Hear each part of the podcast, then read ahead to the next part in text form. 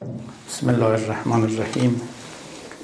سلام عرض می کنم خدمت عزیزان و سپاس گذارم از تشریف فرمایی ایشان. جلسه سی و یکم از جلسات دوایی و موانع سلوک دیندارانه در عصر مدرن رو آغاز می‌کنیم.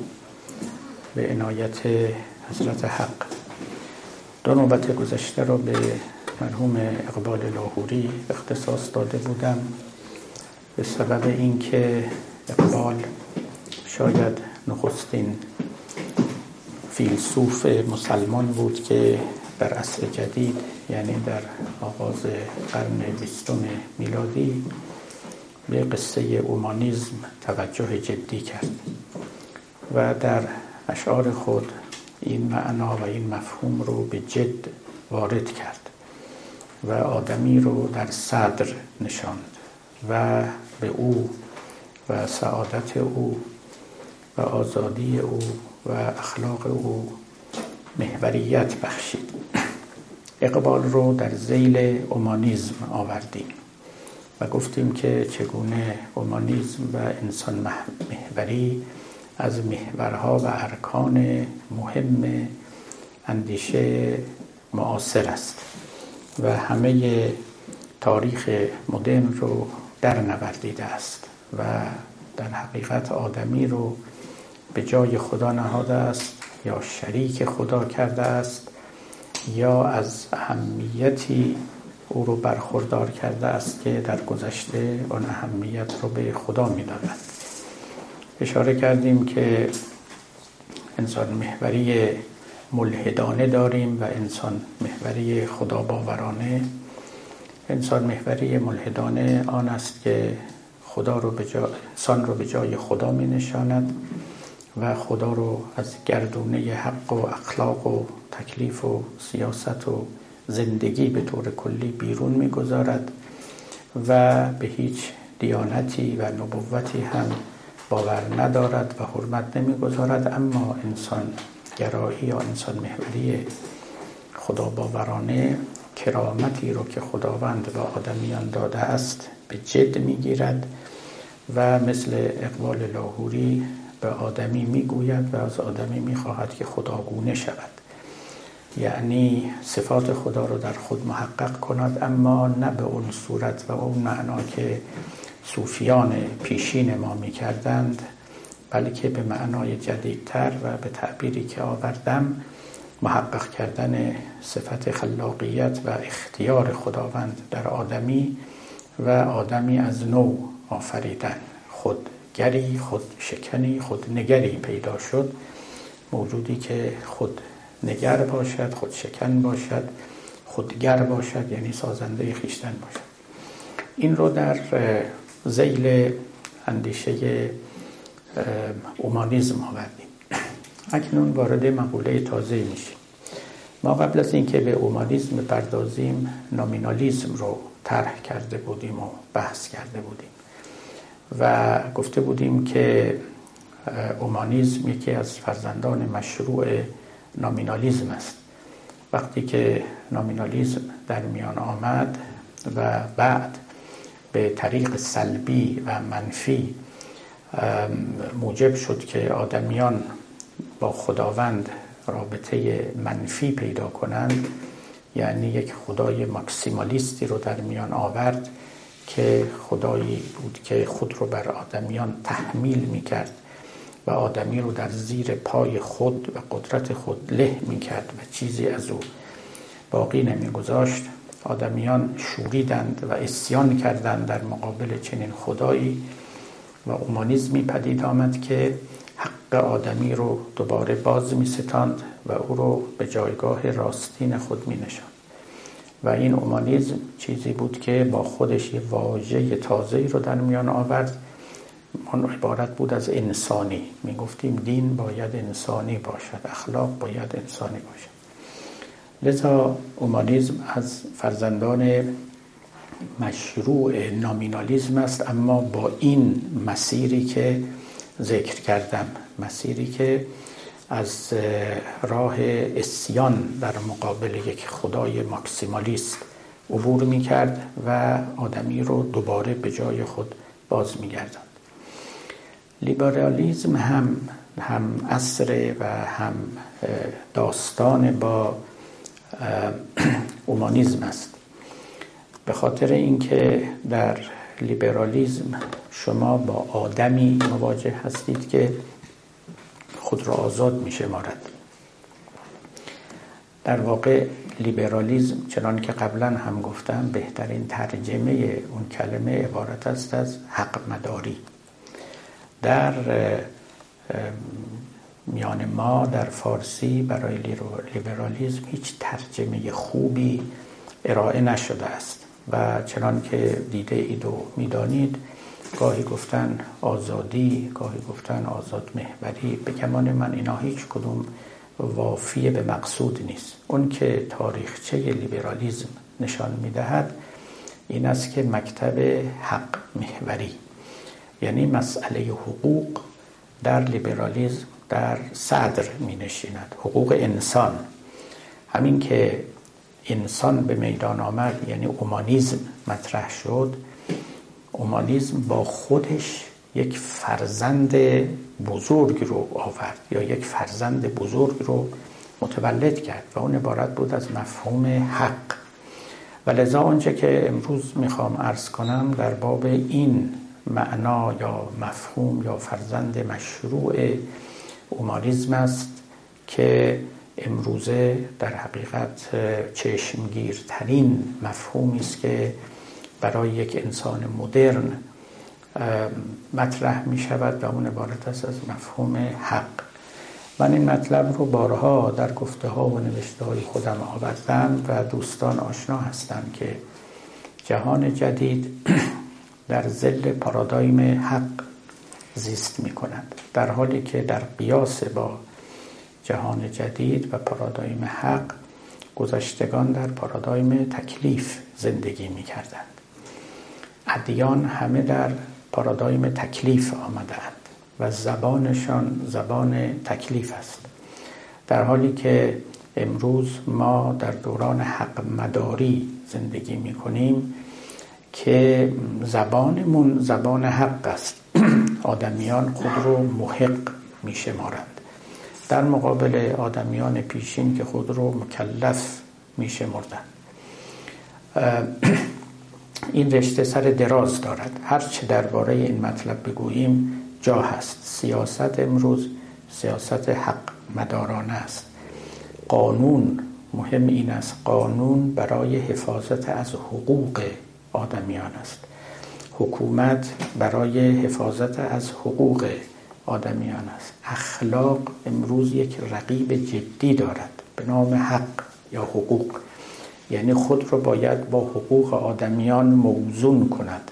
چنان نباشد که با حقوق در افتد و مناقضت و معارضت کند.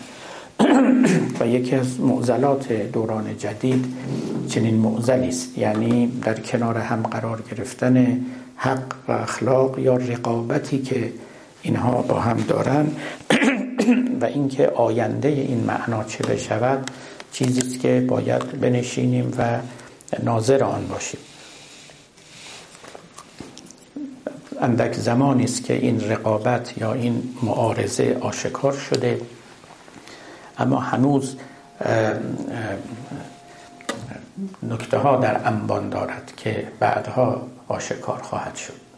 باری ما در این دوران زندگی می‌کنیم. دوران حق مداری که از یک طرف لیبرالیزم پدر اوست از یک طرف اومانیزم و از یک طرف و به جهتی نامینالیزم که ما اینها رو در گذشته به قدر لازم مورد بحث قرار دادیم. خب ما در دوران حق زندگی می‌کنیم. یک نکته رو اینجا تو پارادایم بگم ببخشید توی پرانتز بگم. و اون نکته این که شما شنیدید که از مشروطه به این طرف مسئله قانون در ایران اهمیت بسیار پیدا کرد. اخیرا هم در ایران بر مسئله قانون تأکید بسیار می رود از ناحیه روشنفکران.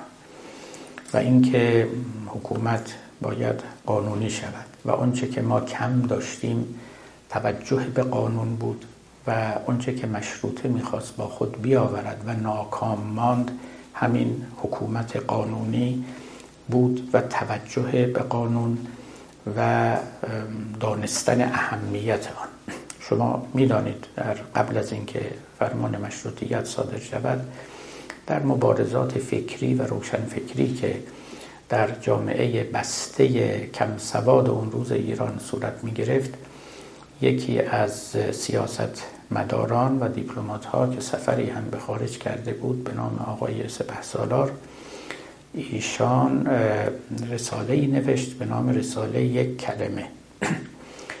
رساله کوچکی هم هست. اگر این رساله رو شما بخوانید در این رساله آمده است که سر پیش افتادن فرنگی ها و سر عقب افتادگی ما ایرانیان و ما شرقیان در یک کلمه است و اون یک کلمه عبارت است از قانون. ببخشید اسم مستشار دوله بود من گفتم سپه سالار این مستشار دوله در این رساله یک کلمه لب کلامش این بود که مسئله در همین قانون نهفته است. ما قانونمند و قانون مدار و قانون شناس نیستیم هیچ کدوم نیستیم. از شخص شخیص اعلی حضرت که اون بالا نشسته و فرمان خودش رو عین قانون می شمارد تا آدمیانی که اصلا آگاهی از قانون ندارن. خب این حرف خیلی درسته. این حرف بیش از صد ساله که در جامعه ما زده شده است. اما و هزار اما. اونچه که در کلام او نبود و در کلام روشنفکران معاصر ما هم نیست و جاش به شدت خالی است. و علامت یک قفلت مهم و ناگوار است این است که قانون در جهان جدید به معنای قانون در جهان قدیم نیست.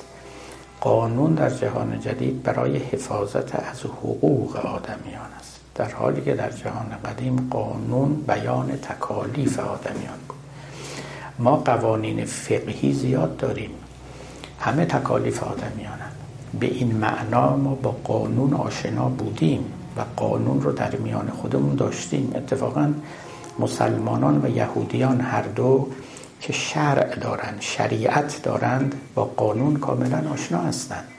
اصلا قانون مدارانه زندگی می‌کنن برای یک مسلمان یک یهودی حقیقتا خوراکشون تحت یک نظم است یعنی یک فرمان شریعت از پوشاکشون رفتارشون ازدواجشون طلاقشون خریدشون. فروششون اینا همه قانون داره کسی سر خود کاری نمی‌کنه. اما این قوانین همه از جنس تکلیفند یعنی شارع گفته است خداوند گفته است چنین کنید و چنان نکنید. و اگر کردید یا نکردید بر حسب مورد شما مجازات خواهید شد یا مجازات دنیوی یا مجازات اخروی. اونچه که از صحنه قائب بود و از نوشته این نویسندگان هم قائب است این روح جدید است که در قانون دمیده شده است. روح حق روح حقوق. بی جهت نیست که امروز های حقوق رو ما در فارسی لا رو اینجا لا اسکول میگن ما ترجمه کردیم به دانشکده حقوق. و این خیلی ترجمه درستی بود. اونها که این ترجمه رو کردن فوق العاده بود. در اینجا لا که میگن لا اعم است از حق یا تکلیف. یعنی هم می‌تواند شامل تکالیف شما بشه هم می‌تونه شامل حقوق شما بشه. اما ترجمه اون به حقوق خیلی ترجمه هوشمندانه بوده است و من نمی‌دانم که اولین بار کی صورت گرفت. اما نیکوست و قابل تأیید و تحسین است. اما دریقا که روح این مطلب همچنان مقفول و مکتوم موند و باید اون رو آشکار کرد.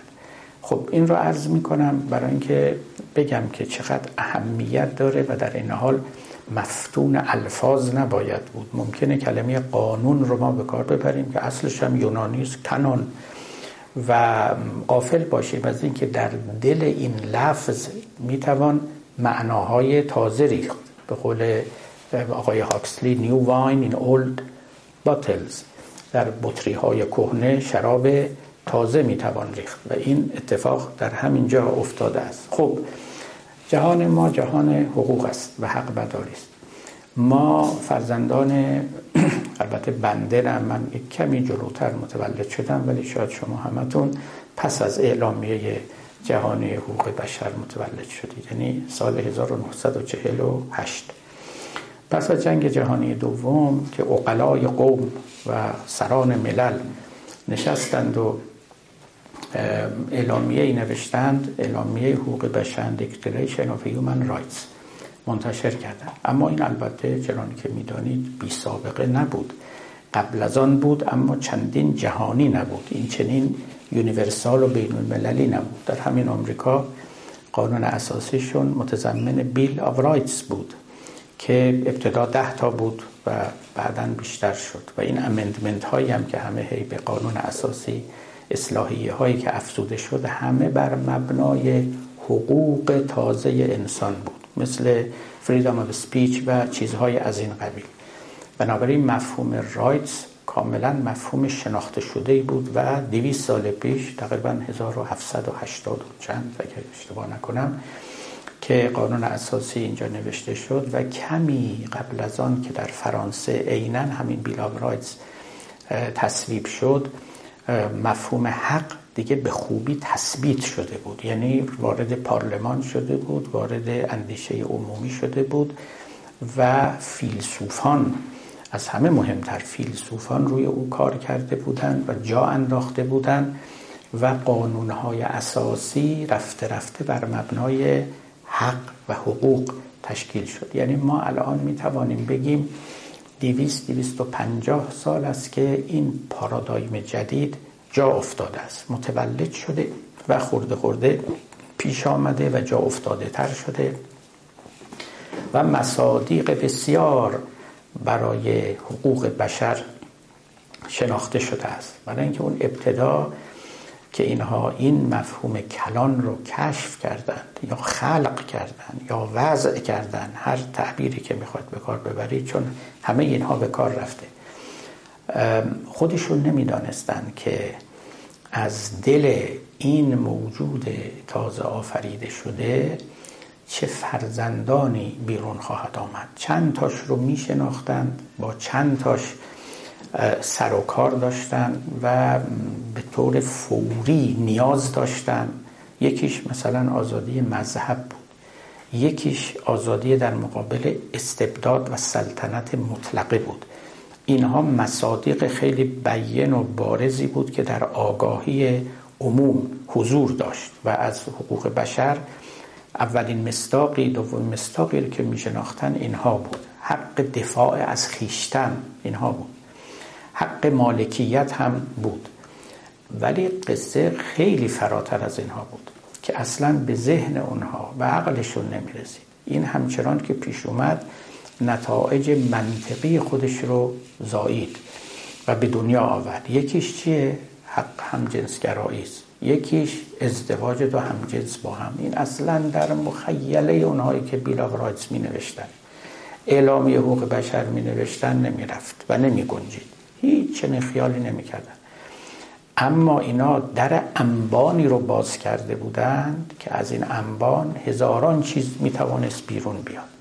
حتی اینا در ابتدا تصور نمی‌کردن زنان خواستار حقوق خودشون باشن. این حقوق مال مردان بود.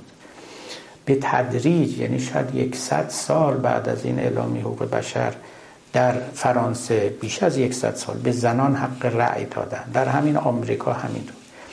ابتدا این خیلی موضوع سربسته ای بود.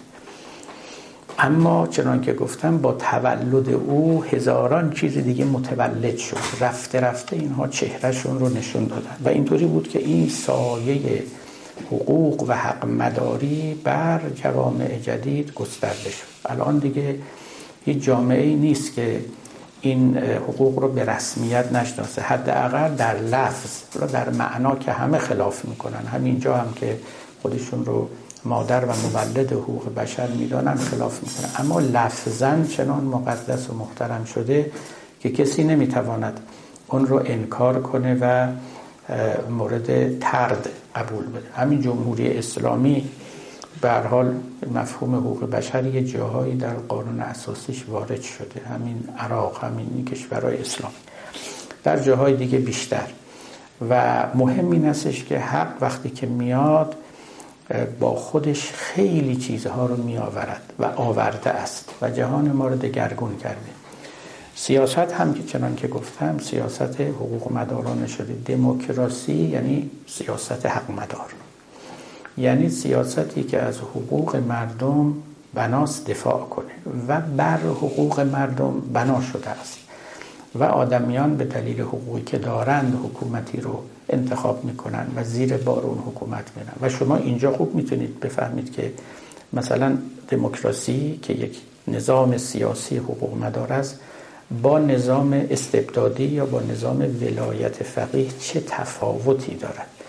تفاوت خیلی ریشه است که اون یک سیاست و حکومت تکلیف مدار اتوریتاریان است که از بالا تکلیف رو به شما القا می کند و از شما عمل می خواهد این یکی یک نظام حقوق مدار است. قانونی رو هم که وضع می‌کنه مردم به دلیل حقی که برای وضع قانون دارند اون حقوق اون قوانین رو وضع می‌کنن. و آنگاه تکلیف آدمیان می شود یعنی چون خودشون پذیرفتن و این همون اصل اومانیزم و لیبرالیزم است. باری فراوان در این باب می‌توان سخن گفت و من اینها رو فقط مقدمتا گفتم که به شما توجه داده باشم. ما فرزندان عصر نوین هرچه هم بکوشیم یا خودمون رو بکوشیم نمی‌تونیم بفهمیم که زندگی در عصری که فقط تکالیف مطرح بودن چقدر با زندگی در این جهان فرق داره. و گرچه که ما اگر به وطن خودمون برگردیم دوباره در همون فضا تنفس خواهیم کرد اما چون یک بویی هم از این طرف به مشام رسیده بر حال اوضاع جهان در قرون وسطا رو به ما نشان نخواهد داد که از اون دوران گذشته ایم آلترناتیو می‌شناسیم. برای حکومت استبدادی در گذشته آلترناتیوی وجود نداشت. یک مستبدی که می‌رفت یه مستبد دیگری یه قلدری که می‌رفت یه قلدر دیگری به جاش مینشد به همین دلیل هم بزرگان قوم توصیه به مبارزه توصیه به انقلاب توصیه به اسیان نمی‌کردن به نظر منم بسیار هوشمندانه بود. هیچ کدوم این بزرگان. اینجا ما از اینها یاد کردیم از سعدی از حافظ از مولوی از غزالی از اینا هیچ کدومشون به مردم نمی‌گفتن در مقابل ظالمان برخیزید اسلحه بردارید مبارزه کنید شورش کنید انقلاب کنید و اونها رو براندازید. چرا؟ برای اینکه می‌دانستن که اینا برافتن یک نفر نسخه دوم همون آقا میاد میشه سر جاش. هیچ تئوری دیگری برای حکومت وجود نداشت. تئوری استبداد بود. هر کسی می اومد رأیش قانون بود فرمانش قانون بود. به قول آقای لوی چارده میگو لتاس موا دولت منم. بنابراین من همه چیزم من حاکمم من قانونم. و این خدایی می‌کردن در واقع. بنابراین وقتی که شما تئوری دیگری نداری هرچه هم مبارزه و فعالیت بکنید دوباره به همون جای قبلی برمیگردی امروز برای استبداد آلترناتیو پیدا شده بدیل پیدا شده که عبارت است از حکومت دموکراتیک. امروز میشه به مبارزه یا به انقلاب معنا بخشید. یعنی گفت که برای چی این کار رو می‌کنیم و چه بدیلی رو می‌خوایم به جای پیشین بنشون این به برکت مفهوم حق است. یعنی در واقع شما حق رو در مقابل تکلیف می نشانید. حکومت حق مدار رو در مقابل حکومت تکلیف مدار می نشانید. خیلی خوب این در هر حال نکته ای که از باید به اون توجه کنیم که ما کجا قرار داریم. چون گفتم که قصه اخلاق هم در میانه به این هم اشارتی بکنم هر کدوم اینا جای بسط بسیار داره. من اینجا گفتم که همین الان اشاره کردم که وقتی که پای حقوق به میان آمد و به میدان آمد از اون پدران Founding Fathers اونها که Bill of Rights رو نوشتن در ذهن اونها اصلا نمیگذشت که زنان بخوان حق رأی دادن داشته باشن. چه برسه به اینکه انقدر این کار پیشرفت کنه که نوبت به ازدواج دو هم جنس برسه و گفته شود که حق آنها خب ببینید این حق که از انبان حقوق بیرون اومده دقیقا مقابل اخلاق و ارزش های اخلاقی ایستاده. بسیاری از کسانی که امروز در نسبت با این همجنسگرایی مسئله دارن مسئله اخلاقی دارن. میگن که این کار اخلاقا روا نیست. تا کنون هیچ عاقلی هیچ حکیمی هیچ پیامبری در جهان بر این امر صحه ننهاده. در اینجاست که ما با یه معزلی رو برود این از پارادوکس ها پارادوکس از تعارضات عظیم تمدن حق مدار جدید است. در درون این پارادایم حق مدار جدید تعارضی بین حق و اخلاق رخ داده. از یک طرف تئوری حقوق می‌گوید که بله هم جنس هم حق دارن ولی از اون بر اخلاق می‌گوید که اینا حق ندارن. ما تقدم رو به کدام بدیم؟ و در این دیالکتیکی که بین حق و اخلاق برقرار می شود چگونه قضاوت بکنیم؟ فعلا که حق برده یعنی همجزگرایان تونستن منطق خودشون رو حاکم کنن. چون از منطق حق میان. و این خودش نشون میده که در حقیقت در جهان جدید اخلاق زیر دست شده است. و این چیزی که در گذشته به شکل دیگری وجود داشت. اخلاق گاهی زیر دست تکلیف می‌شد و امروز زیر دست حق می شود این خیلی مسئله مهمی است یک مثالی هم براتون بزنم. شاید هم اینجا گفته باشم. یکی از فقهای شورای نگهبان به نام آقای آیت الله محمد مؤمن. ایشون یک کتاب فقهی دارن و در اون کتاب فقهی بحث فقهی مفصلی کردن. من در یک از نوشته هام آوردم و نتیجه گرفتن که اگر کسی منحرف هست و مردم دور او جمع شدن شما تکلیف دارید نه حق دارید. شما تکلیف دارید که اونقدر به این شخص تهمت بزنید. هر تهمتی که مایلید از تهمت ناموسی و جاسوسی و جنسی و غیره که او رو از چشم مردم بیاندازید و مردم از او دور بشوند. خب این آقای محمد مومن که در شورای نگهبان هم نشستن و جز فقهای شورای نگهبانن این حرف کجا آورده؟ از خودش که در برده یه روایتی را آورده و می‌گوید که این روایت تکلیف کرده است که فتهموه فی دینکم و باهتوهم چندان به اونها بهتان بزنید چندان به اونها تهمت بزنید هر تهمتی که می‌خواستید. صریحا تهمت هرچی لوات زنا جاسوسی ناموسی هر چی که باعث بشود مردم نفرت پیدا کنن از اونها و از دورشون از کنارشون دور بشن دورشون خالی کنن. این است که من میگم یه روزگاری ما بوده ایم و دیده ایم و زیسته ایم. البته امروز اینا خیلی حیولا و مالی خولیایی جلوه می‌کنه. برای قومی شاید این چنین نبوده. اخلاق زیر دست تکلیف قرار گرفته. می‌گوید تکلیف شما مؤمنان این است که در مقابل یک منحرف یا محرف یا مفسد که اندیشه های دینی و غیره رو یا جامعه رو فاسد می‌کنه این رو با تهمت خودتون از میدان بدر کنید. امروز می‌گویند که اخلاق رو زیر دست حقوق کنید. یعنی اینکه اگر حق می‌گوید که فلان چیز رواست دیگه اخلاق کیست که بگوید نارواست؟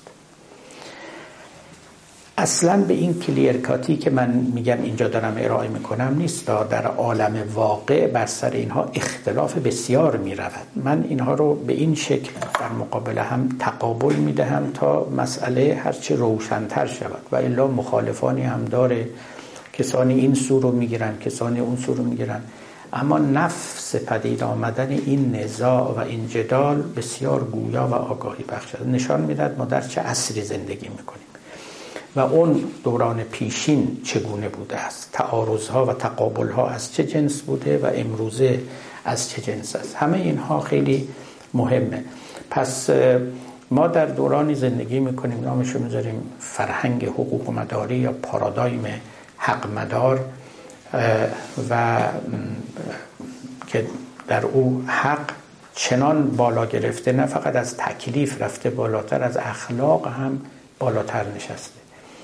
من معمولا در بعضی از کشورهای اروپایی که سخنرانی می‌کردم برای اروپاییان این تقابل حق و تکلیف رو که بیان می‌کردم همیشه اشاره می کردم که در کشورهای شما تکلیف بسیار زیر دست حق شده و از قرضم از تکلیف ریسپانسیبیلیتی بود. هم چنان آدمیان دنبال حقوق خودشون میرن که مسئولیتاشون رو فراموش کردن. باید یادآوری کرد نسبت به مسئولیتاشون. گفتم این برخلاف کشور ماست که من هر وقت اونجا سخنرانی می‌کنم اگر بگذارن سخنرانی کنم به جوانان خودم میگم که دنبال حقوقتون برید. حقاتون رو مطالبه کنید. اونجا باید مبارزات مطالبه محور باشه. برای اینکه اونقدر این تکالیف بر سر مردم ریخته که نمی‌تونن تکون بخورن. و از زیر این باید جنبید و قدری هم در فضای حق نفس کشید. بلنس بین این دوتا فوق العاده مهمه.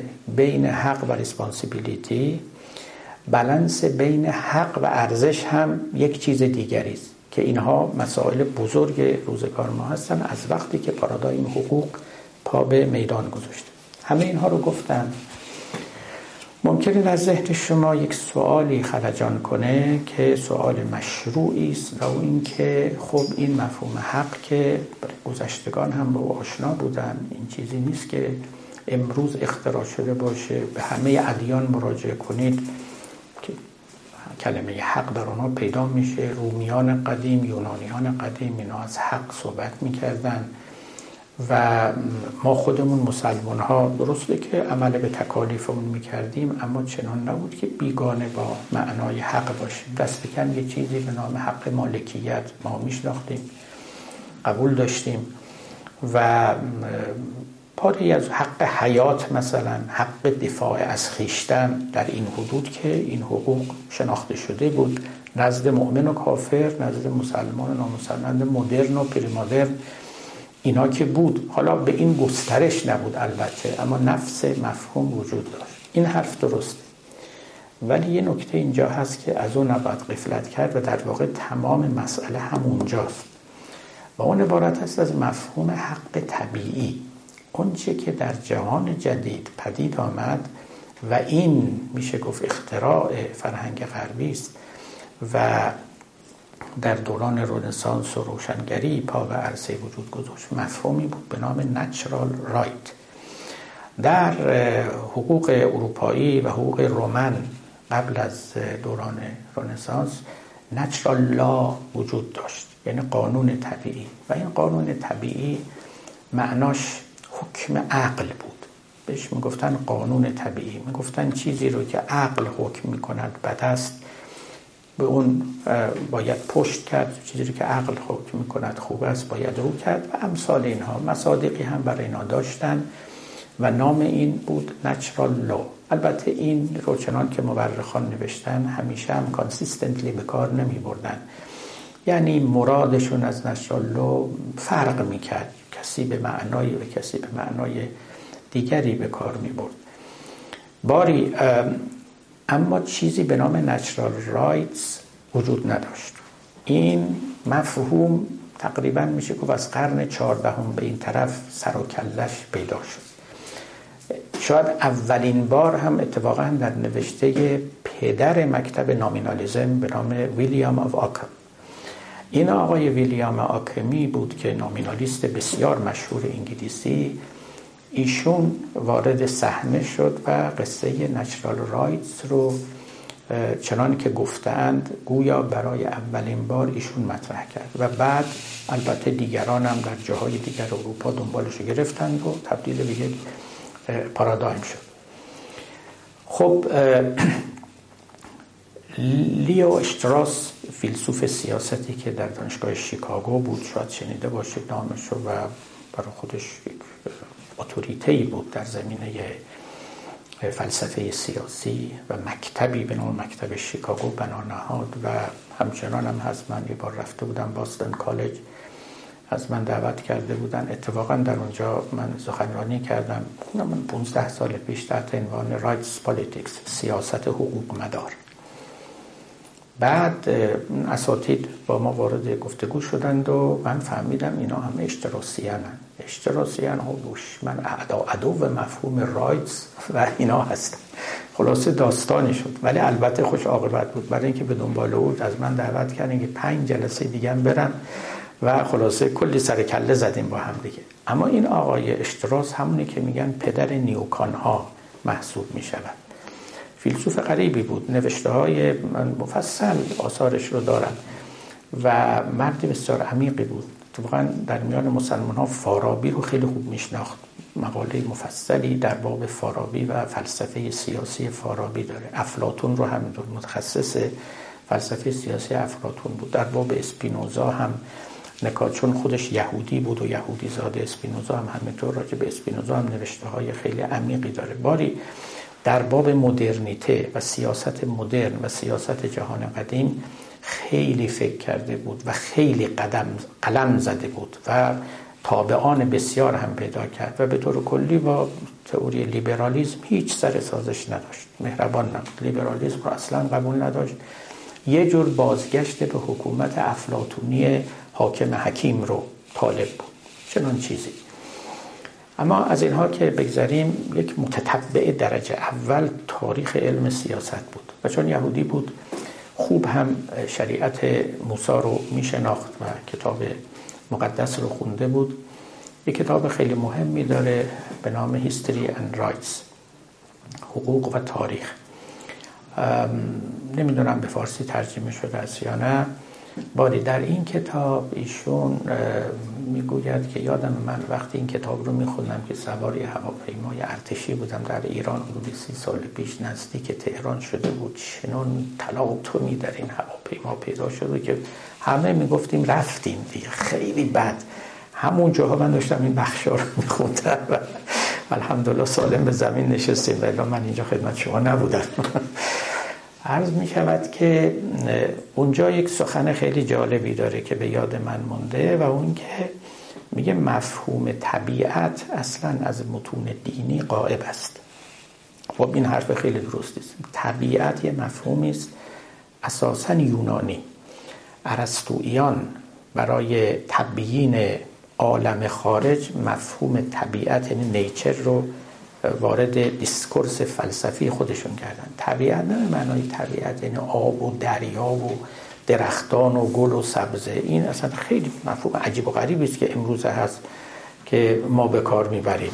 طبیعت در اصل یک مفهوم فلسفی است. گاهی در مورد انسان گفته می شود طبع یا طبیعت انسان طبیعت اشیا یا تبایع اشیا.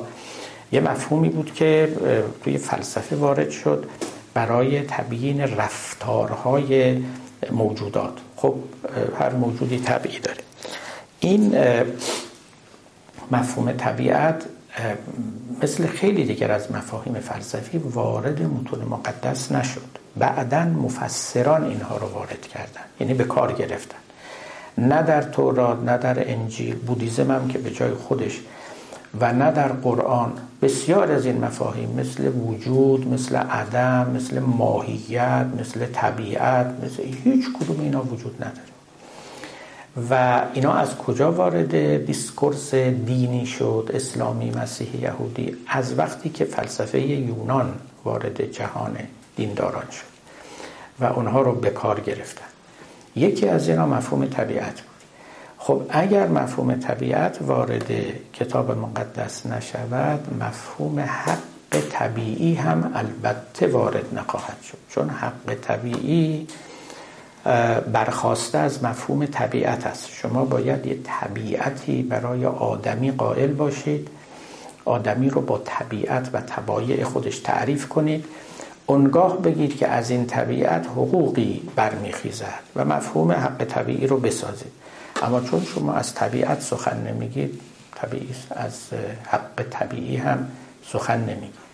و اصلا این طبیعت بعدها سرنوشتی پیدا کرد. یکی از دوستان ما در آلمان رساله دکتریش اصلا راجع به مفهوم طبیعت نوشته بود. شما ممکنه پیش خودتون بگید این چیه؟ خب این که هممون می‌دونیم. نه هممون نمی‌دونیم. خیلی مفهوم پیچیده است. همین کلمه طبیعی که ما امروز میگیم اصلا این از کی بوده؟ هرگز تو ادبیات گذشته ما. امروز می‌خوایم بگیم فلان چیز خوبه میگیم خب طبیعیه. فلان چیز درسته میگیم طبیعیه. این این مفاهیم اصلا قبلا وجود نداشته است.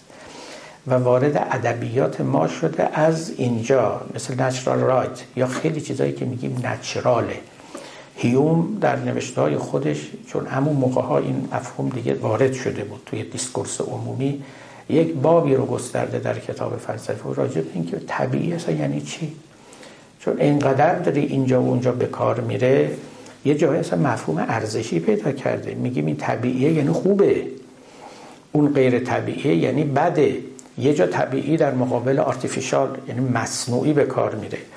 و کاربردهای عجیب و غریبی داره. و آدم خیلی هم باید حواسش جمع باشه. یعنی فیلسوف باید حواسش جمع باشه. این کلمات رو عوام به کار ببرن خب ببرن. اما وقتی که نوبت دقت فلسفی می‌رسه اینا همه مشکل آفرین است به جای اینکه مشکل رو حل کنه.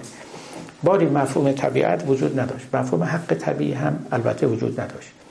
لذا این بود که گفتن درسته که نزد گذشتگان حق وجود داشت اما حق طبیعی وجود نداشت. چون طبیعت وجود نداشت.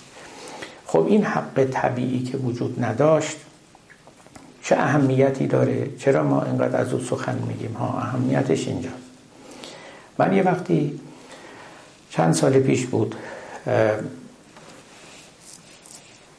افرادی در ایران دیدم چند تا مقاله نوشتن و گفتن که آقای بازرگان پوزیتیویست بوده این بوده اون بوده. حقیقتش من ناراحت شدم. یعنی دیدم خیلی قضاوت های ناصواب و ناروایی است. حالا مهم نیست که آقای بازرگان پوزیتیویست بوده یا نبوده اول این افرادی که این کلمه رو به کار می بردن ظاهر درک درستی از پوزیتیویزم نداشتن. فکر می‌کردن هر که علمگرا باشه این پوزیتیویسته. خب این نیست که. و علم هم که نه پوزیتیویست نه غیر پوزیتیویست. و علم علم دیگه. اون یه مکتب فلسفی است که شما پوزیتیویست باشی یا نباشی. من اصلا فکر نمی‌کنم آقای بازرگان خودش خیلی می‌دونست پوزیتیویسم چیه.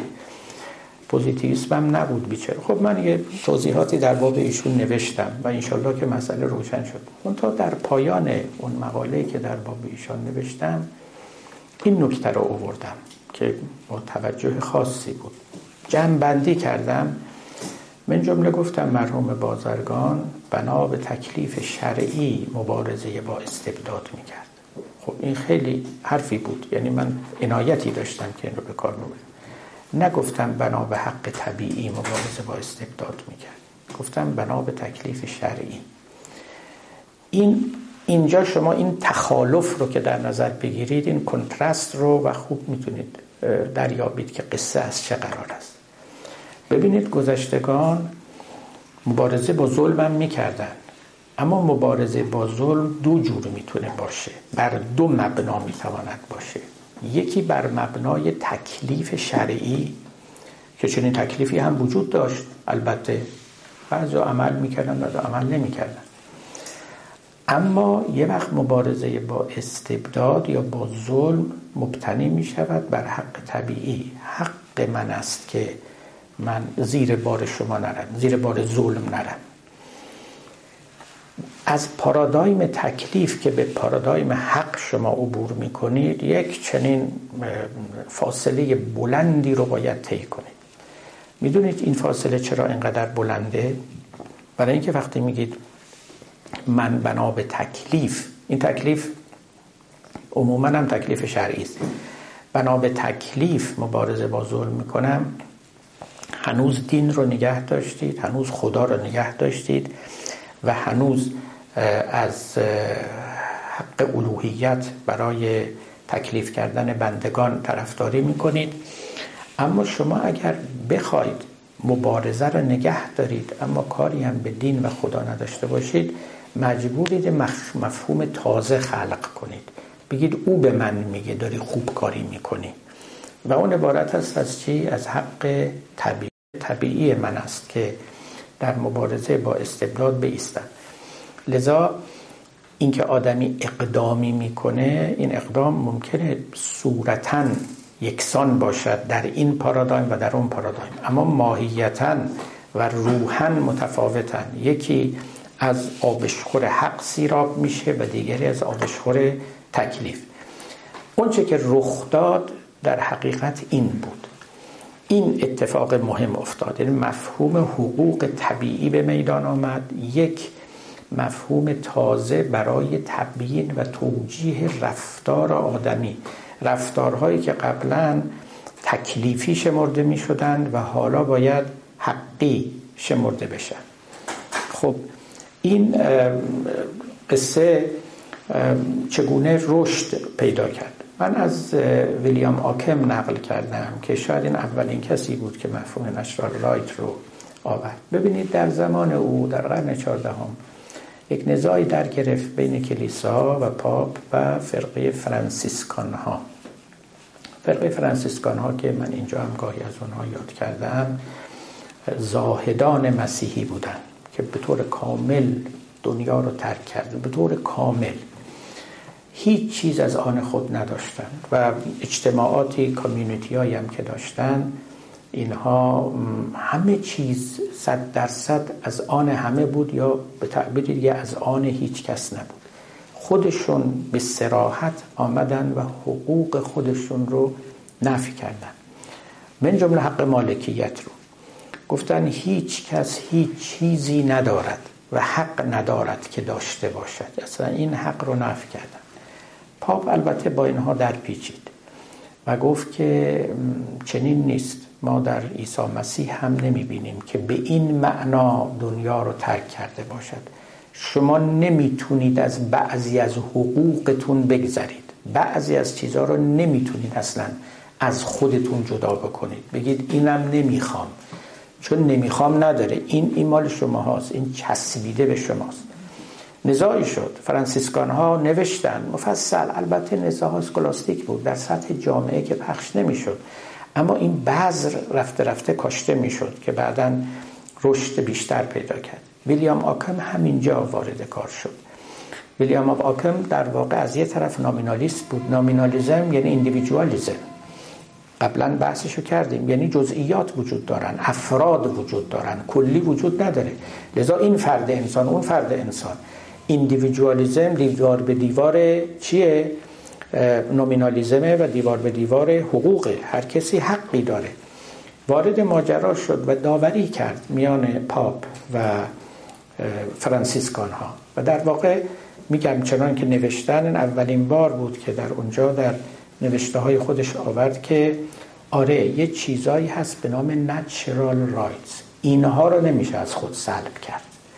ولی یک چیزای دیگری هست که جزو حقوق عرفی حقوق مکتسبه و امثال اینها شمرده می شود بله اونها رو میشه از خیشتن نفی کرد و سلب کرد. همین بود که بعدها این اصطلاح این alienable rights یعنی حقوق سلب نشدنی حقوق طبیعی تعبیر شد به حقوق سلب نشدنی. یعنی هیچ کس از شما نمی‌تونه بگیره. هیچ کس. به تعبیر لاک حقوق طبیعی حقوقی هستند که نه با مشاوره پدید آمدن نه با مواضعه. یعنی نه یه عده دور هم نشستن قرارداد کنن که شما این حق داری اون حق نداری. نه مشورت کردن که شما چه حقی داریم و چه حقی رو بر خودم قائل بشیم یا نشیم. نه از خدا اومده که بگه من این حق رو به شما می‌دهم و اعطا و تفویض می‌کنم. هیچ کدوم. ما به صرف آدمی بودن به محض اینکه انسانیم واجد این حقوقیم. درست شبیه این که ما همین که یه آدمی رو زمین زندگی می‌کنیم وزن داریم. این وزنمون با خودمونه دیگه و سلب شدنی نیست. ما نه از مشاوره نه از مواضعه و قرارداد نه از اطاع و تفویض سلطان نه از اطاع و تفویض خدا این حقوق رو از هیچ جا نگرفتیم. از کجا گرفتیم؟ مال خودمونه. این اسمش حق طبیعی است.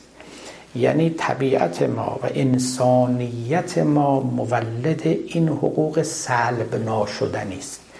این خیلی اهمیت پیدا کرد که بنابراین همون حرفی بود که لاک هم می‌زد. آدمیان قبل از وارد شدن در جامعه یک حقوقی دارند. قبل از وارد شدن در جامعه حقوقی دارند. این حقوق رو با خودشون حمل می‌کنن و وارد جامعه میشن. و یکدیگر باید این حقوق رو محترم بشمارن. سلطان هم باید محترم بشمارد قانون هم باید محترم بشمارد. روسو البته چنان که می‌دانید فیلسوف فرانسوی همین مفهوم حق رو آمد و تحت عنوان قرارداد اجتماعی مطرح کرد که خیلی مفهوم مهم و کلانی بود حقیقتا و تقریبا امروزه مبنای همه سیاست هاست. یعنی مردم نمیشن با هم قرارداد کنن اما گویی که قرارداد نانوشته وجود داره که ما به تو رنگ میدیم تو هم این چنین کن اون چنان کن و هممون اهل یک قومیم و با هم در یک قرارداد وارد شدیم و هر کس نقض پیمان و نقض قرارداد بکند مستوجب ملامت و مجازات است. خب این اینا خورده خورده بر هم ساخته شد و بالا اومد. اصل این بود که حقوق طبیعی وجود دارد که سلب نشدنی است باز همین آقای آکام بود که گفتند که بر اولین بار در نوشتش آمد که ما در مقابل ابسولوتیزم یعنی قدرت مطلقه و حکومت مطلقه حق طبیعی داریم برای مبارزه. حق طبیعی داریم برای اینکه برخیزیم. خب ببینید من به این مفهوم سازی و تئوری پردازش اینجا اهمیت میدم. بعدها البته اینا رشد بسیار کرد تا زمان ما. قبلا هم اشاره کردم. شما کاری که می‌خواید بکنید بعد براش تئوری داشته باشید. می‌خواید انقلاب بکنید می‌خواید مبارزه بکنید می‌خواید صلح بکنید می‌خواید جنگ به هر کاری می‌خواید بکنید. ببینید چرا این کار؟ چه چه چیزی به شما مجوز می‌دهد که این کار رو بکنید؟ خب این آقای خمینی رو ببینید می‌گفت برای انقلاب ما تکلیف الهی است. و همیشه هم در جامعه ما تو سخنرانیاش می‌گفت ما وقتی که ما به تاریخ کاری نداریم ما به تکلیف عمل می‌کنیم نه به نتیجه. یادتونه این از سکاتی بود که همیشه می‌گفت چون آقای منتظری یه بار اومد و گفتش که آیندگان تاریخ در باب ما چه خواهند گفت. ایشون اومد گفتش که ما نه به نتیجه کارمون توجه داریم نه به گفته آیندگان تاریخ. ما به تکلیفمون باید عمل کنیم.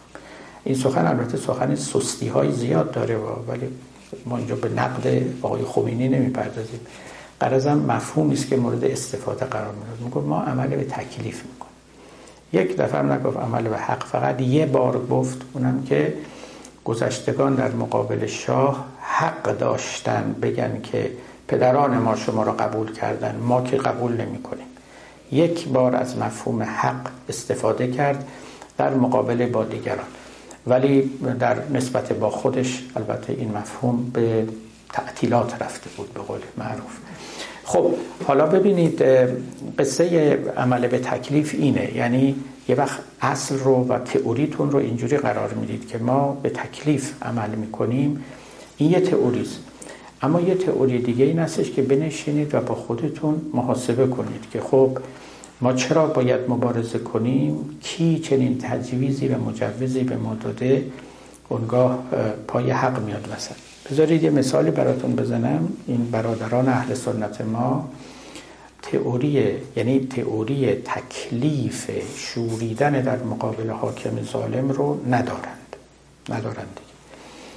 و فقهاشون خیلی صریحا این رو میگن و میگن که ما با حاکم ظالم هم باید بسازیم. برای اینکه نظم و امنیت برتر از عدالت است. ممکنه حاکم ظالم عدالت رو برقرار نکند اما دست کم نظم که برقرار می‌کنه امنیتی میده همین کافی است روایتی هم از پیامبر نقل می‌کنن که سلطان غشوم خیر من فتنت تدوم. یک سلطان ظالم بهتر از یک فتنه دائم است. یعنی اگر بنا باشه که شما مبارزه کنه تا هر روز یکی برخیزه و علیه سلطان اسیان بکنه آشوب دیگه مملکت و انتظام امور از دست میره. بنابراین بسازید. خب این یه از بنابراین شورش هم نمی کردن. حتی پاره از اونا قیام امام حسین رو علیه یزید هم تصویب نمی کردن گفتن کار درستی نکرد. یزید حاکم بود و نباید در مقابلش ایستاد. حتی بعضی ها گفتن که حسین قتل به سیف جده. حسین با شمشیر جدش کشته شد. چون جدش گفته بود که علیه سلطان قیام نکنید و او قیام کرد. خب قتل رو هم برای خودش خرید. می‌بینید قصه اینطور بود. من در لندن یه بار با یکی از علمای اهل سنت صحبت می‌کردم. همین رو عینا به من می‌گفت. می‌گفت شما شیعیان خود مال اوائل انقلابی. شما شیعیان خیلی خوشبختید. شما امام حسین دارید و تئوری قیام علیه حاکم ظالم رو دارید. ما نداریم. ما نداریم. ما نمی‌تونیم قیام بکنیم. تکلیف نداریم. حقم که نداریم. چون اصلا پارادایم حقوق نبود. یعنی این عالم اهل سنت ممکن بود به این فکر بیفته. حالا که تکلیف نداریم حق که داریم. اما نه از تئوری حقوق هم که برخوردار نبودن. بنابراین هیچ دیگه باید بشینیم و تماشا کنیم تا خداوند گشایشی فرجی حاصل کنه. مسئله خیلی جدی است. اما خب این حقوق هم وقتی که میاد با خودش خیلی چیزا میاره. بیهوده نیست که حکومت های دینی یعنی اصلا تفکر دینی نمی‌تونه با حقوق کنار بیاد. ببینید از ساده ترین حقوق حق ارتداده. درسته یا نه؟ یعنی این از اولین چیزهایی بود که در اتفاقا مسئله حقوق مطرح شد. یکی این conscience وجدان آدمی و دیگری قصه ارتداد. اولا شما به دین من چکار دارید؟ دین من عبارت است از رابطه قلبی من با خدا. در درون من هرچه میگذرد این همین دین من است. این همون مفهوم freedom of conscience که اینجاها مطرح شد. آدمی آزاد است. که هر باوری که می‌خواهد در درون داشته باشد. بعد در کنارش هم چی آمد؟ حق ارتداد. من خب حق دارم یه دینی رو بپذیرم و می‌توانم از اون دین بیرون بیام. هر دوتا جزو حقوق منه. این دقیقا چیزی بود که تو کت گذشتگان نمی‌رفت. نمی‌رفت. اولا شما مکلفید که دیندار باشید. مثلا حق ندارید بی دین باشید. حق ندارید مشرک باشید. اگر گیر دست ما بیفتید پوستتون رو می‌کنیم مگر اینکه فرار کنید. بذارید برید جای دیگری. دومی که حالا که وارد یک دیانتی شدید این در مسیحیت هم بود در یهودیت هم بود و در اسلام نه همشون همه رو می‌گفتن. مسیحیت که دیگه داستانش از کفر ابلیس مشهورتر رسما اینایی که متهم به ارتداد بودن میسوزوندن. آتیش می‌زدن کباب می‌کردن. در اسلام هم خب اگر کسی اعلام ارتداد بکنه اعلام بکنه. یعنی معلوم بشه که مرتد شده اگر مرد باشه البته حکمش قتله اگه زن باشه زندانه. حکمش قتل نیست. خانم اینجا یک امتیازی دارن. البته زندان با اعمال شاقه است واقعا. یعنی در هر نوبت نماز باید بیارن و بزننشون. و بعد دوباره بفرستنشون به زندان. حالا اینجا توی پرانتزم یک چیزی رو نقل کنم که شنیدنیست یه خانومی به نام افت ماهباز که از چریک های فدایی بود و در اوایل انقلاب هم برو زندانی کردن و بعدها آزادش کردند و الان آمده به انگلیس و ایشون رو هم من ملاقات کردم یه کتاب خودش رو من داد که نوشته است در باب احوال خودش و اون که در زندان بر او گذشته. یه نکته خیلی عالی که اونجا آورده و واقعا شنیدنی است. میگه که این آقایون در زندان خودشون روزی سه بار نماز میخوندن اما ما رو روزی پنج بار می‌زدن. چون بالاخره در اصل باید پنج نوبت نماز خوند. لذا برای اینکه احتیاط صورت گرفته باشه و ما کم کتک نخوریم روزی پنج بار کتک می‌زد. ولی خب نکشته بودندشون چون زن بودن مرتد بودن اما زن بودن. باری ببینید این حکم ارتداد دیگه. یعنی شما حق ارتداد ندارید. حق ندارید از یک دینی برگردید. مگر اینکه اظهار نکنید و در دل خودتون نگه دارید. خب با یه چنین چیزی عهدی البته این چیزا تو قرآن نیست مایند یو یعنی من اینا رو دارم میگم در ادبیات دینی ما. و همچنان که تو انجیل هم نیست. که کافران رو بگیریم بکشین بسوزونین این حرفا نیست اصلا. در تورات البته احکام خیلی قلاز و شداد هست. ولی نه در انجیل هست و نه در قرآن. اما تو فقه توی شریعت اینها آمده. عموم فقها هم بر آنها صحه گذاشتن. یا اقوالی رو از پیامبر یا دیگران نقل کردن که بله چنین کنید چنان کنید و وظیفتونه در واقع. وظیفتان است که چنین بکنید. خب این حقوق این اهل دین نمی‌تونن باهاش بسازن. شما ببینید همین وضعی که همین یه هفته گذشته در ایران پدید آمد. یه آقایی که زرتشتی بود و در شورای شهر یزد بود او رو از شورای شهر بیرون کردن عضویتش رو لغو کردن برای اینکه غیر مسلمان است. خب این معنیش اینه که یه حقوقی رو که امروز برای همه شهروندان به رسمیت می‌شناسن فقیهان ما به رسمیت نمی‌شناسن. اینکه آدمیان همه حقوق برابر دارن این خیلی حرف مهم نیست. این مال پارادایم حقوقه. در گذشته اصلا همچی چیزی نبود همه حقوق برابر دارن. امروز هم من نمیگم این حرفها تمام و کمال وجود داره و اصلا سخنان من رو دفاعی نگیرید. من و شما که اینجا غیر citizen باشیم خیلی از حقوقایی رو که اینا دارن ما هم نداریم. به حال قدیم هم اینطوری بود. اونایی که نامسلمان بودن حقوق مسلمان رو نداشتن. اما عجیب این استش که ما در دوران حقوق و پارادایم حقوق زندگی می‌کنیم اما یه عده‌ای هنوز وارد این پارادایم نشدن و هنوز نمی‌شناسن و نمی‌خوان به رسمیت بشناسن. انسان رو موجود محق نمی‌دانن همچنان موجود مکلف می‌دونن و از نظام قانونی نظام حقوقی در نمیابن نظام تکلیفی در میابن و از نظام حکومتی و سیاسی سیاست حق مدار در نمیابن سیاست تکلیف مدار در میابن ولی جهان جدیدی که ما در رو زندگی می‌کنیم و ما داریم بحث می‌کنیم از دوایی و موانع سلوک دیندارانه در جهان مدرن. حق مداری یکی از ارکان جهان مدرن است که چه به صورت اعلامه حقوق بشر ظاهر شده و چه به صورت لیبرالیسم. و این امروزه جدا از موانع دینداری فقهی است. دینداری فقهی. نه دینداری عرفانی. اون دینداری عرفانی یعنی دینداری تجربت اندیش معارضه ندارد با این قصه. اون دینداری فقاهتی که از قضا حضرات خیلی به دنبال او هستند و حکومت فقهی که بنا کردن و تطبیق و اعمال شریعت در همه امور این خیلی بدیهی است که با سر تا پای این نظام حقوق مدار تعارض پیدا خواهد کرد.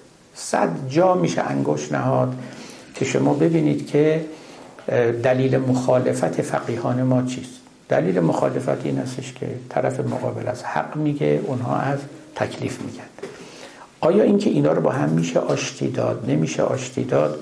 راهش این نیست که فقط ما مفهوم حق رو وارد کنیم. راهش اینه که ما مفهوم حق طبیعی رو وارد کنیم. این حق طبیعی که حالا به الفاظ مختلف خوانده شده است. بیسیک لا این inalienable laws natural rights whatever که به الفاظ مختلف خوانده شده این رو وقتی که شما وارد جریان مفهومی و ذهنی خودتون بکنید اون وقت پیامدهای خودش رو خواهد داشت. این پیامدها اگر اون مفهوم کلان پذیرفته بشه قطعا فقه و شریعت رو زیر و رو خواهد کرد. یعنی این فقه مبتنی بر تکلیف باقی نخواهد ماند.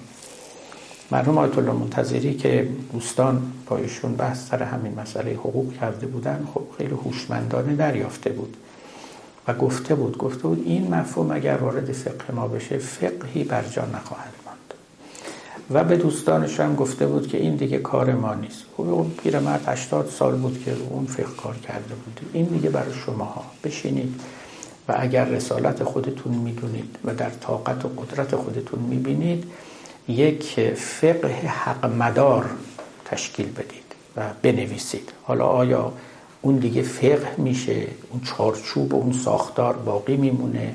نمیمونه؟ اجتهاد که میگن هم اینجا هست اجتهاد این که بشینید و بگید که دست رو یه بار بعد آب کشید یا دو بار که پنجاه هزار دفعه فقیهان هی که اینو گفته یکی اونو گفته.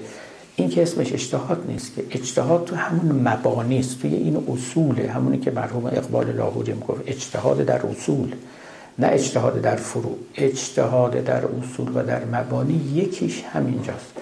اولا شما مبانی و ارکان جهان مدرن رو بشناسید. اهمیتش رو پی ببرید و اصلا با عقل داوری کنید که این چیزی که اقلای قوم گفتهاند مغرب زمینی ها گفتهاند حرف حسابی است خرد پذیره یا ملحدانه است یا جاهلانه است. اگر بپذیرید که اقلانیتی در این سخن هست اونگاه باید جا بدید را بدید و این رو وارد کنید. و الا این فقه رو باد میبردش این طوفان حق چنان وزیدن گرفته که تومار شریعت رو در خواهد نوردید همین اکنون هم فقیهان ما گفته و ناگفته گاهی قصه حق رو در میان می آورند و ناچارند که به او گردن بگذارند. ولی بدیهی است. حالا هنوز چون تئوری پردازی کاملی نکردن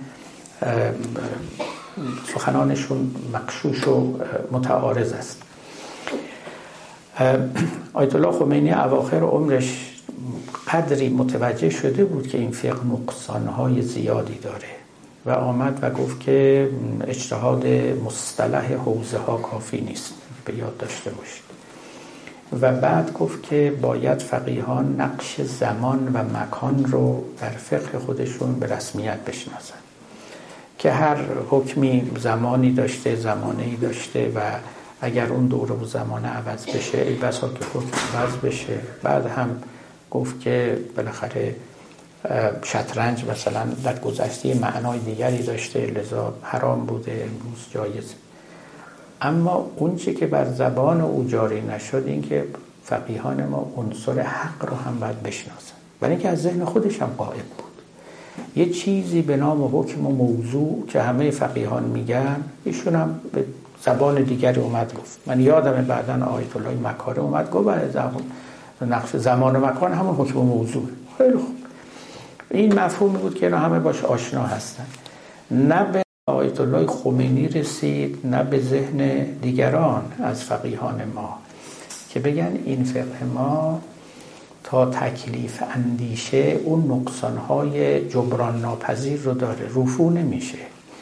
و زمانه ما اگه می‌خواید نقش زمان رو بشناسید زمانه ما زمانه حقوقه و حق رو هم باید ما به نحو من الانها وارد کنیم در این شریعت تکلیف اندیش. خیلی خوب. یکی دیگه از حقوق آدمی لاک رو باید پدر حقوق طبیعی به معنای جدید دانست. ببینید این آمریکا در نوشتن قانون اساسیشون بسیار مدیون لاک بودن دیگه. یعنی فیلسوفان امروزه متاسفانه یه دی فکر می‌کنن لیبرالیزم و سیاست دموکراسی اینا فراورده غرب به معنای ناخوشایند. نه این یا فراورده سیاستمداران غربه سیاستمدارا چی کار داره؟ سیاستمدارا یه کارگزارانی هستن میان تئوری ها رو اعمال می‌کنن. فیلسوفان مغرب ببین مفهوم حق رو پروردن مفهوم دموکراسی رو پروردن. خیلی کارهای بزرگی کردن. کشف حق کمتر از کشف الکتریسته نبود. این الکتریسته که تمام جهان ما رو متحول کرده و من اینو بارها گفتم. اگه ما بگیریم برمیگردیم به قرون وسطا. برمیگردیم به دوران ظلمات. حق یه همچه چیزیست. قرین اوست. اگه مهمتر از اون نباشه. اگه مفهوم حق با شما از زندگی و حیات امروزی آدمیان بیرون بیارید دیگه جهان مدرنی باقی نخواهد ماند. خب این حق رو لاک روش انگشت نهاد و پدران دموکراسی در آمریکا و نویسندگان آن قرصوصی آقای جفرسون و دیگران اینا شاگردان مکتب او بودن. و آدم واقعا امروزه فکر می‌کنه یعنی کلاش و قاضی می‌کنه. اینا دیویست دیویست و پنجاه سال پیش عجب ذهنهای روشنی داشتن خدایش. و یه قانون اساسی به جا گذاشتن از خودشون که اولا قابل بست و گسترشه از توی او خیلی چیزای دیگه میاد بیرون. دومی که برای یه فلسفه بنا نهاده شده بود این. یه فلسفه محکم و استوار که ماندگار شد و می‌تواند بعض قانون اساسی ها که بعدها نوشته شد رو شما ببینید که از چه سستی های گاهی شرماوری برخوردار است. خب اینا از فیلسوفان استفاده می‌کردن. خب لاک در واقع معتقد بود که حق آزادی و حق مالکیت و حق حیات اینا سه تا حق اصلی آدمی است. حق مالکیت و حق حیات قبلا شناخته شده بود. اونی که در لاک جدید بود حق آزادی بود. و از اینجا بود که این مفهوم اهمیت بسیار پیدا کرد. آزادی خب آزادی سیاسی هم توش بود آزادی مذهب هم در او بود. گرچه خود جناب لاک به همه مذهبیون مثل پروتستان ها این آزادی رو نمی‌داد ولی آمد در دیسکورس حقوق این آزادی وارد شد که با خودش بقیه حقوق رو هم آورد. به طوری که وقتی که آمریکا کشف شد البته ابتدا به دست اسپانیا و اینا بعد هم که خب دیگران آمدن اینجا. یه بحث جالبی که بین اینها در گرفته بود و اسپانیایی ها اینه که بربری هایی که برهنند و وحشی و هیچی حالشون نیست از نظر اونا آیا اینا حقوق انسانی دارن یا ندارن؟ خب این سراغاز یک رشته بحث خیلی جالب شد در اروپا. که دایره انسانیت تا کجا گسترده است و آدمیان به صرف آدمی بودن چه حقوقی دارن که از آنها نمیشه سلب کرد. حتی اگر نیمه وحشی باشن حتی اگر برهنه باشن عین این مسئله رو ببینید برخورد با اقوام دیگه و قرار گرفتن در یه موضع های خاص چقدر چشم آدم رو باز می‌کنه که چه مسائل تازه رو ببینه که قبلا نمی‌دید شبیه این مسئله رو قبلا در قرن دوازدهم اگه اشتباه نکنم و در همون وقتهایی که جنگ های صلیبی بود قرن یازده دوازده از پاپ پرسیده بودن که کافران اموالشون محترم هست یا نیست. و او فتواش این بود که چرا حق مالکیت چیزی نیست که فقط به مؤمنان اختصاص داده باشه. کافران هم حق مالکیت دارن. اینا مفاهیم حقوق یونیورساله. یعنی اینکه اگر منی که کافرم از نظر مسیحیان چیزی دارم و حق نداره دست من بگیره. و بگوید که فلانی کافر است و لذا مالک اموال خود نیست. البته اونا حق حیات رو قائل نبودن ها. می‌گفتن کافر می‌تونه بکشی. اما حق مالکیت رو قائل بودن. خب اینم چیز جالبی اما این تاریخ همینه دیگه. یعنی از این پست و بلندی ها فراوان است توش. ولی خورده خورده مفاهیم این چنین رشد می‌کنن. از دل همینا در می آمد که چه چیزایی حق همه است و چه چیزایی حق همه نیست. و دین یا حکومت حق داره کدوماش رو بگیره کدوماش رو نگیره. چه چیزایی رو آدمی با خودش میاره. همین الان کسانی که در باب ارتداد بحث می‌کنن خود بنده هم گاهی در این باب نوشتم حقیقتش این هستش که ایمان آوردن یا ایمان رو فرو نهادن جز حقوق آدمی است و هیچ دینی نمی‌تونه اینو سلب بکنه. و لذا با این مسئله ارتداد صد در صد به دیده تردید باید نگاه کرد که یک کسی که از دین بیرون میره کشتنی است و جانش محترم نیست. من یه بار هم که با مرحوم آیت الله منتظری مکاتبه کردم و همین مسئله رو گفتم پخش شد نوشته شد علنی بود این مکاتبه. ایشون گفت نه مرتدین مثل قده های سرطانی هم در جامعه. گفتم که آقا این چه فرمایشی است شما چی میفرمایید؟ آخه چرا قده های سرطانی هم؟ بگید افراد متفاوتن چرا اسم سرطانی می‌ذارین روش؟ این اسمو که گذاشتی مجوز میدی برای حذفشون برای جراحیشون. اما اگر بگی متفاوتن خب خود به خود از توش در نمیاد که اینا رو ما باید از بین یعنی من از اونجا فهمیدم اصلا دلیلی وجود نداره برای این کار. استدلال عقلانی وجود نداره. ولی یه فقیه درجه اولی باید بالاخره دلیلی می آورد. مثل همین آقایی که الان اومده یکی از فقهای شورای نگهبان دلیل بیاره برای اینکه چرا ما عضویت این هموطن زرتشتی رو لغو کردیم. دلیلش اینه که جاهای دیگه دنیا این کارو نمی‌کنن. شما اصلا سراغ دارید که در کشورهای دیگه یه نماینده مسلمان تو مجلسشون باشه فرمایششون هم بود. اینم خبره ایشون از جهان اطراف خودش و اینم است... اولا حال دیگران هم می‌کنن یا نمی‌کنن؟ چه حجتی شد برای اینکه ما باید بکنیم یا نکنیم؟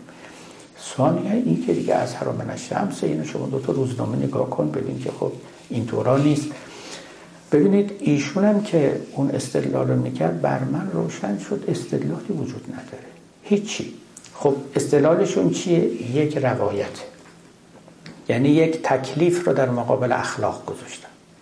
هیچ کسی نمی‌تونه بگه که اخلاق حکم می‌کند که جان غیر مسلمان نامحترم است.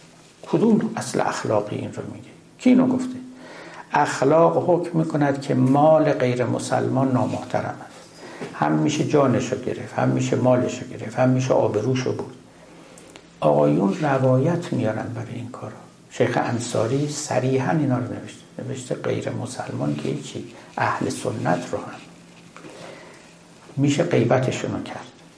برای اینکه اینا جز مخالفینن. یعنی آبروشون حرمت ندارن. و کذا چیزهای دیگه.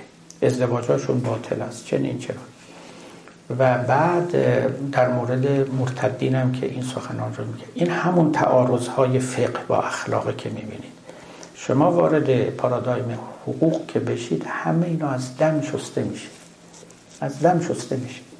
یعنی شما خیلی راحت می‌تونید در این زمین ها قضاوت بکنید و راحت می‌تونید نظر بدید.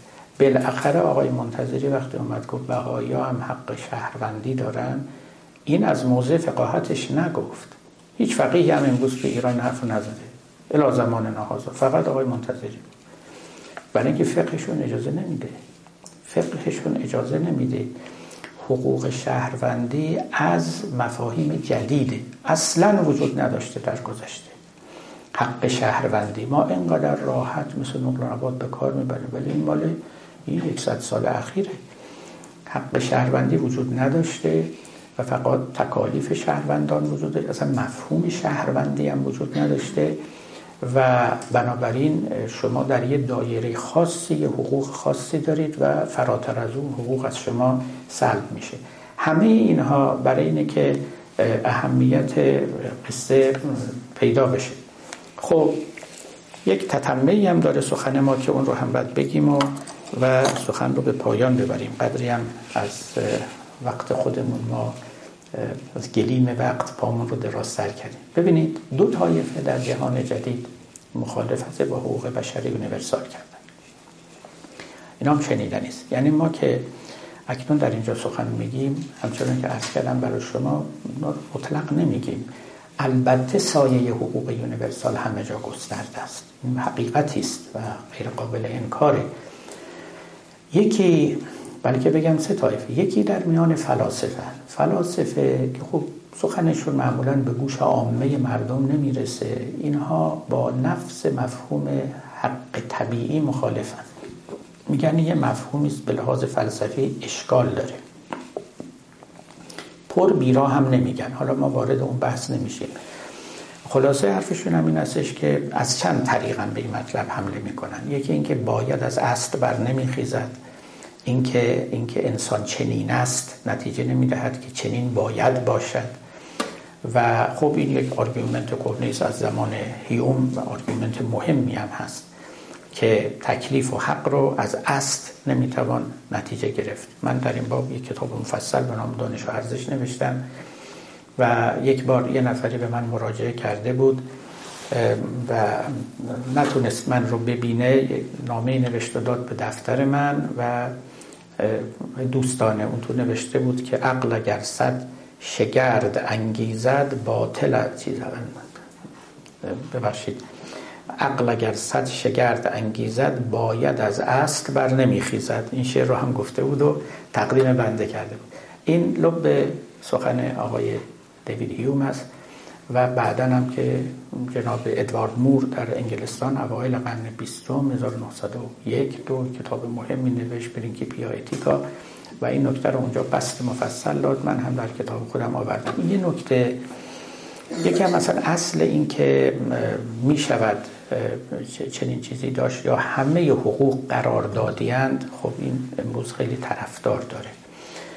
این از یه جهت. از یه جهت دیگه ما یک مکتب نوپدیدی در جهان داریم به نام مکتب پست مدرنیزم تا الان که من خدمت شما سخن میگم و جهان جدید رو معرفی می‌کنم در واقع جهان مدرن رو معرفی می‌کنم. جهانی که عموما می‌شناسیم. اما شما می‌دونید 40 50 سال یک discourse تازه پدید آمده و سرچشمه و سرآغازش هم می‌توان گفت. از فرانسه بود و بعدا پخش شد و افراد بسیاری رو به خودش جلب کرد تحت عنوان پست مدرنیزم اینا دیگه به خودشون نام تازه ندادن. میگن در فارسی به اینا میگن پسا مدرنیزم یا پشت مدرنیزم پشت مدرن پست انگلیسی هم پشته پس از مدرنیزم اینا میگن که دوره مدرنیزم منقرض شده و منسوخ شده و ما وارد عرصه پست مدرن شدیم. در این عرصه پست مدرن خیلی چیزهای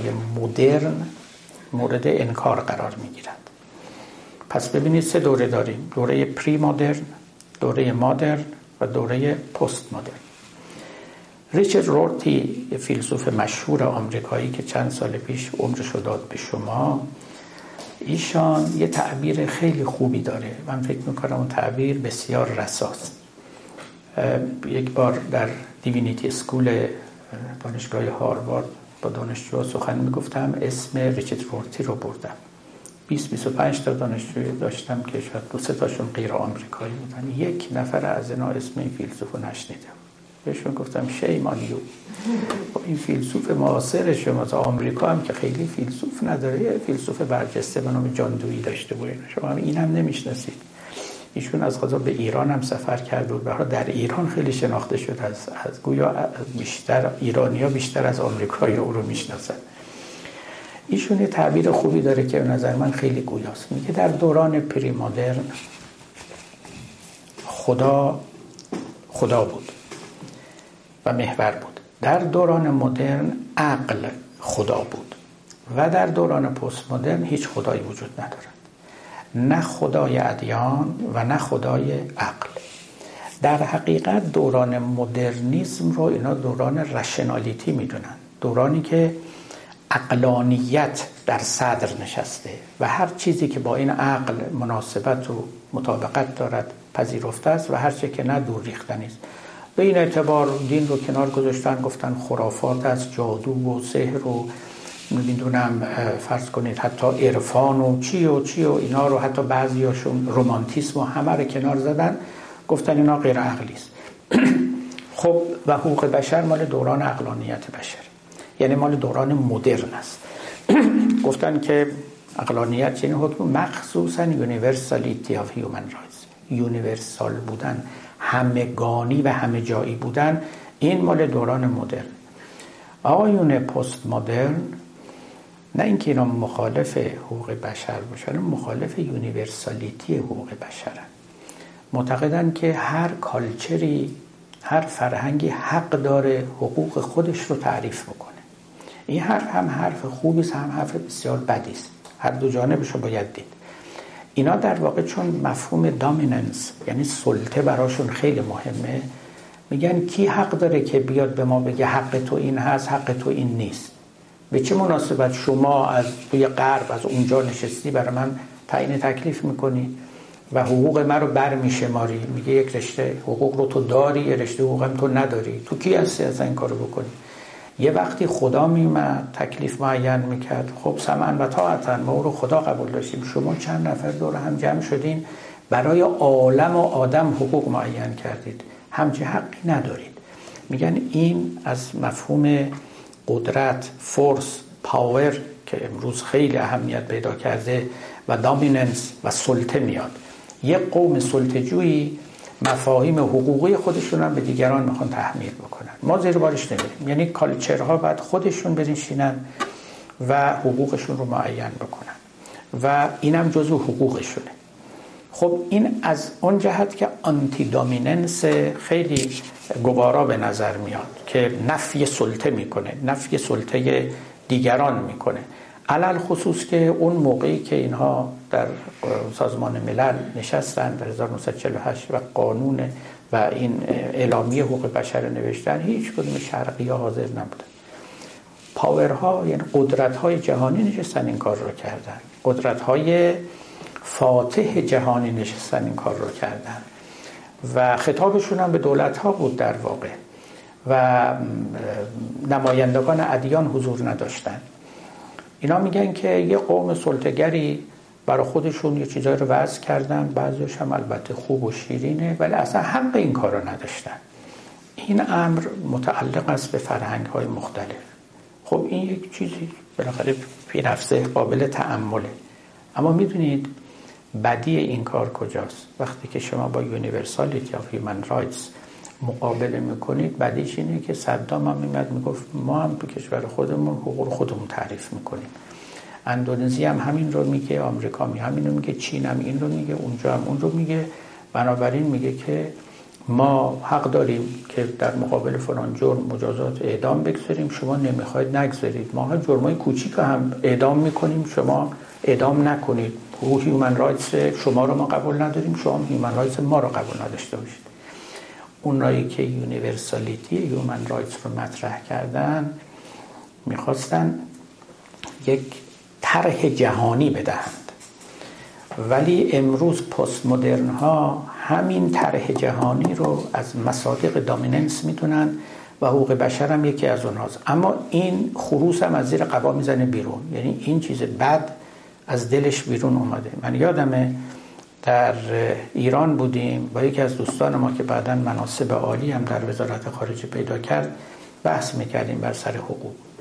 چون ایشون با این discourse جهانی آشنا بود همین رو گرفته بود. می‌گفت نه ما هم حق داریم حقوق بشر خودمون رو داشته باشیم. آمریکا حق نداره ما تحمیل بکنه سازمان ملل حق نداره تحمیل کنه من به ایشون گفتم که آقای فلانی دوست چل ساله بودیم ما. شما اگر از ایران بیرونت کنن به دلیلی به سببی کجا دلت می‌خواد بری؟ می‌خواد بری صدام به حقوق بشر صدامی؟ یا همون میره آمریکا که اونجا هم تحصیل کردی بزرگ شدی؟ خب ببین این یه جایی شکافی داره اشکالی داره. یعنی اینطوری نیستش که ما بگیم هر قومی حق داره حقوق بشر خودشو تعریف کنه و همه با هم مساوی خب نیستن. بعضی حقوق بشرها بهترن از بعضی حقوق بشرهای دیگه نه به قول اون آقا که گفت همه با هم مساوی هم بعضی مساوی ترن اینجا بعضی ها بهترن. یک چنین قول مطلقی نمی‌توان داد ولی مسئله مشکل البته یعنی در جهان جدید. این پست مدرن ها فقط این رو نمیگن ها. میگن هیچ فرهنگ مسلطی در جهان نباید وجود داشته باشه. شما اگه موسیقی دارین موسیقی خودتون هنر دارین هنر خودتون دین دارین دین خودتون. اینا میگه مثل اونی که یه دینی بیاد بگه من می‌خوام همه جهان رو متدین به دین خودم بکنم. آزاد بذارید هر کی خواست بیاد هر کی خواست نه حقوق بشر هم همینطوره. با هر گونه سلطه فرهنگی اجماعی یونیورسال جهانی اینها مخالفت می‌کنن. این روح پست مدرنیزمه میگن عقل هم عقل یگانه نیست. هر قومی عقل خودش رو داره. در گذشته در دوران مدرن یه دونه عقل داشتیم ما یه رشنالیتی ولی اینا میگن there are rationalities. exactly یعنی این جمله ها رو به کار می‌برن. میگن خیلی از این چیزا there are modernities. ما یک مدرنیته نداریم مدرنیته ها داریم. یک رشنالیتی نداریم رشنالیتی ها داریم. یه چیزی به عقل یه قومی درست میاد به عقل قومی دیگه نادرست میاد. شما هیچ حق ندارید بگید که عقل من از عقل شما برتره. اقلانیت انواع داره مدرنیته انواع داره و بسی چیزهای دیگه. این تکسر اصلا تو روح پست مدرنیزمه قبول تکسر. در حالی که در مدرنیزم و با اقلانیت واحد کسرتگرایی به محاق رفته بود. می‌خواستن با یه عقل و اقلانیت واحد حکم همه چیز رو صادر کنن و جهان رو کم کم یک رنگ کنن. چند رنگی و رنگارنگی فلسفه اصلی پست مدرنیزم و نگه داشتن این چند رنگی.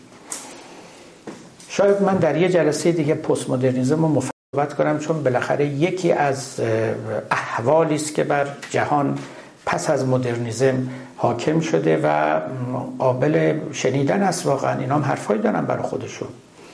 از دلش پلورالیزم در میاد بیرون از دلش یک رشته حقوق میاد بیرون. اما پاره از حقوق سنتی رو یا عقلانیت سنتی رو هم نقض می‌کنه. قوم سومی که با قصه حقوق بشر در پیچیدن مارکسیستا بودن. مارکسیستا مارکسیسم هم یک ایدئولوژی تکلیف اندیشه تکلیف اندیشه من این رو همیشه نوشتم که اگر مارکسیسم یا شوروی سابق همچنان زنده بود ایران با اونا هیچ مشکلی نداشت. اینا هم افق هم فرکانسیشون یکیه. هیچ کدوم به باور ندارن. با آمریکا و با اروپا با اینا که بر مبنای حقوق مداری سخن میگن چلنج میشه و مشکل پدید میاد. الان هم روسیه همونطور هست خیلی هم حقوق مدار نیست. همون نظام شوروی استالین رو به مارکسیستی رو پیروی می‌کنه. ببینید نه تنها مارکسیست ها به این جور حقوق باور نداشتن و تمسخر می‌کردن. اونا می‌گفتن که این حقوق بشر رو بورژواها نوشتن. و نه فلاسفه بورژواها یعنی کسانی که خلاصش به زبان ساده دنبال نفع خودشون بودن و در تمام این حقوق بشر نفع بورژواها گنجانده شده است. مخصوصا به حق مالکیت نظر داشتن که از جزو اصلی ترین حقوق بشر است. می‌گفتن این یعنی بورژوازی یعنی سرمایداری یعنی laissez-faire همون اصطلاحی که اون وقتا خیلی رایج بود در فرانسه. laissez-faire laissez-passer بگذار برود بگذار بکند. هر کاری دلش می‌خواد بکنه. هر این نظام laissez-faire همون نظام بورژوازی بود و نظام سرمایداری یعنی وقتی که بورژوازی رشد می‌کنه و سرمایداری می‌رسه یه کاپیتالیزم به اصطلاح امروز. این کاپیتالیزم رو از این مارکسیستا اینقدر بدنام کردن دیگه. امروز کمتر کسی کاپیتالیسم بکن. market economy. این market economy همون کاپیتالیزمه. اما انقدر مارکسیستا تو سر کاپیتالیسم کوبیدن که خود کاپیتالیستا دیگه به کار نمی‌برن. یک اسم محترم محبوبی درست کردن به نام market economy. خب اینا می‌گفتن همه حقوق بشر مال market ه و در برها راستای او و برای بهبود بخشیدن اوست. مارکسیست اومده بود اصلا این چیزها رو از میان برداره.